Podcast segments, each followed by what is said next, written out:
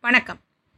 பொன்னியின் செல்வன் பாகம் ஒன்று புதுவெள்ளம் அத்தியாயம் ஒன்று ஆடித்திருநாள் இன்னைய காலகட்டத்திலேருந்து சுமார் ஆயிரம் வருஷங்களுக்கு முன்னாடி நம்ம கடந்து போனோம்னா தொண்ட நாட்டுக்கும் சோழ நாட்டுக்கும் இடையில இருக்க திருமணப்பாடி நாட்டோட தென்பகுதியில் ஒரு பெரிய ஏரி கடல் மாதிரி பறந்து விரிஞ்சு இருக்கு. அதுக்கு வீரநாராயண ஏரின்னு பேர். காலப்போக்கில் அதோட பேர் மருவி இன்னைக்கு வீராணத்து ஏரி அப்படிங்கிற பேரில் அழைக்கப்படுது. ஆடி பதினெட்டாம் பெருக்கு நாள் அன்னைக்கு மாலை நேரத்தில் ஒரு இளம் வீரன் அவனோட குதிரை மேலே ஏறி வீரநாராயண ஏரி கரையோரமாக வந்துக்கிட்டு இருந்தான். தமிழகத்தோட வீர சரித்திரத்தில் இருக்கிற வானர் பரம்பரையைச் சேர்ந்த அவனோட பேர் வல்லவரையன் வந்தியத்தேவன். நெடுந்தூரம் பிரயாணம் பண்ணி வந்திருந்ததுனால வந்தியத்தேவனோட குதிரை அழுத்து களைச்சு மெல்ல மெல்ல நடந்து போய்கிட்டு இருந்தது. வந்தியத்தேவனும் அதை பற்றி கவலையே படலை. ஏன்னா அந்த வீரநாராயண ஏரியோட அழகு அவனோட மனசை அந்த அளவுக்கு கவர்ந்திருந்தது. கொள்ளிடத்துலேருந்து வடவாறு வழியாக தண்ணீர் வந்து வீரநாராயண ஏரியில் பாஞ்சு அதை கடல் மாதிரி ஆக்கியிருந்தது. வீரநாராயண ஏரிக்கு எழுபத்தி நாலு கணவாய்கள் உண்டு. வந்தியத்தேவன் அந்த ஏரிக்கரை மேலே ஏறினதுலேருந்தே உண்மையிலேயே இந்த ஏரிக்கு எழுபத்தி நாலு கணவாய் இருக்கா? அப்படின்னு ஒரு ஒரு கணவாயாக எண்ணிக்கிட்டே வந்தான். அவன் அந்த ஏரிக்கரையோட மறு மூலைக்கு வந்து சேர்ற போது எழுபது கணவாய்களுக்கு மேலே எண்ணிட்டான். அவனுக்கு அந்த ஏரியோட பிரம்மாண்டத்தை பார்த்த உடனேயே அதை கட்டின இளவரசர் ராஜாதித்தர் ஞாபகம் தான் வந்துச்சு.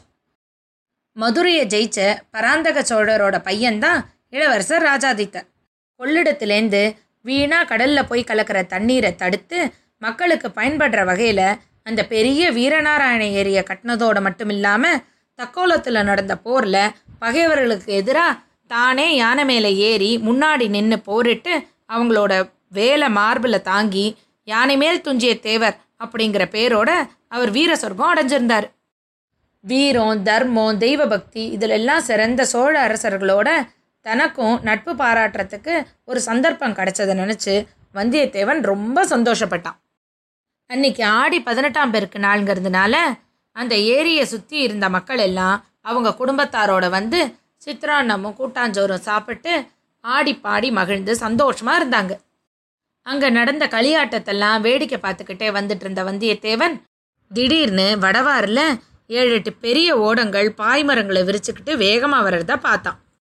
அந்த ஓடங்கள்லேருந்து பிரிஞ்சு கரைக்கு வந்த ஒரு ஓடத்துலேருந்து ஆஜானு பாகுவான வீரர்கள் சில பேர் கையில் வேல்கம்போட கரையில் குதிச்சாங்க. அங்கே களியாட்டத்தில் ஈடுபட்டிருந்த மக்கள் எல்லாம் போங்க போங்கன்னு அவங்க விரட்ட ஆரம்பித்தாங்க வீரர்களை பார்த்த அடுத்த நொடியே மக்கள் எல்லாரும் அவங்களோட பாத்திர பண்டத்தெல்லாம் எடுத்துக்கிட்டு அந்த இடத்த விட்டே காலி பண்ண ஆரம்பிச்சிட்டாங்க.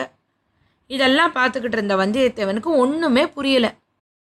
இந்த வீரர்கள்லாம் யாரு? எங்கேருந்து வர்றாங்க? இந்த பின்னாடி வர்ற ஓடத்தில் யார் இருக்காங்க? ஒருவேளை அரச குடும்பத்தை சேர்ந்தவங்களா இருப்பாங்களோ? சரி இவங்களெல்லாம் பார்த்து ஏன் மக்கள்லாம் பயந்து ஓடுறாங்க? அப்படின்னு வந்தியத்தேவனோட மனசில் அடுக்கடுக்காக பல கேள்விகள் உருவாச்சு. ஏரிக்கரை மேலே நின்றுக்கிட்டு இருந்த ஒரு பெரியவர்கிட்ட போய் வந்தியத்தேவன் அவனோட கேள்விகளெல்லாம் கேட்கவும் அந்த பெரியவர் தூரத்தில் வந்துட்டு இருந்த ஓடங்களில் ஒரு ஓடத்தில் கட்டியிருந்த கொடியை வந்தியத்தேவனுக்கு சுட்டி காட்டுறாரு. அது பனைமரக் கொடி. பழுவேட்டரையர்களோட கொடி. இதை பார்த்த வந்தியத்தேவன் உடனடியாக அதிர்ந்து போயிடுறான்.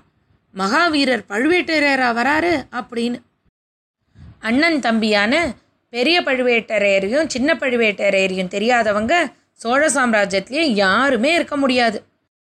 உறையூருக்கு பக்கத்தில் இருக்கிற பழுவூர் தான் அவங்களோட நகரம். அவங்க வீரத்தினாலேயும் குலப்பெருமையினாலேயும் விஜயாலய சோழன் காலத்திலேருந்தே சோழ அரச பரம்பரையோட குல்வின கொடுப்பினை இருந்ததுனாலையும் அவங்களுக்கும் அரச குடும்பத்துக்கு உள்ள பல அதிகாரங்கள் இருந்தது. அதில் ஒன்று தான் தனக்குன்னு தனியாக சின்னம் போட்டு கொடி வச்சுக்கிற அதிகாரம்.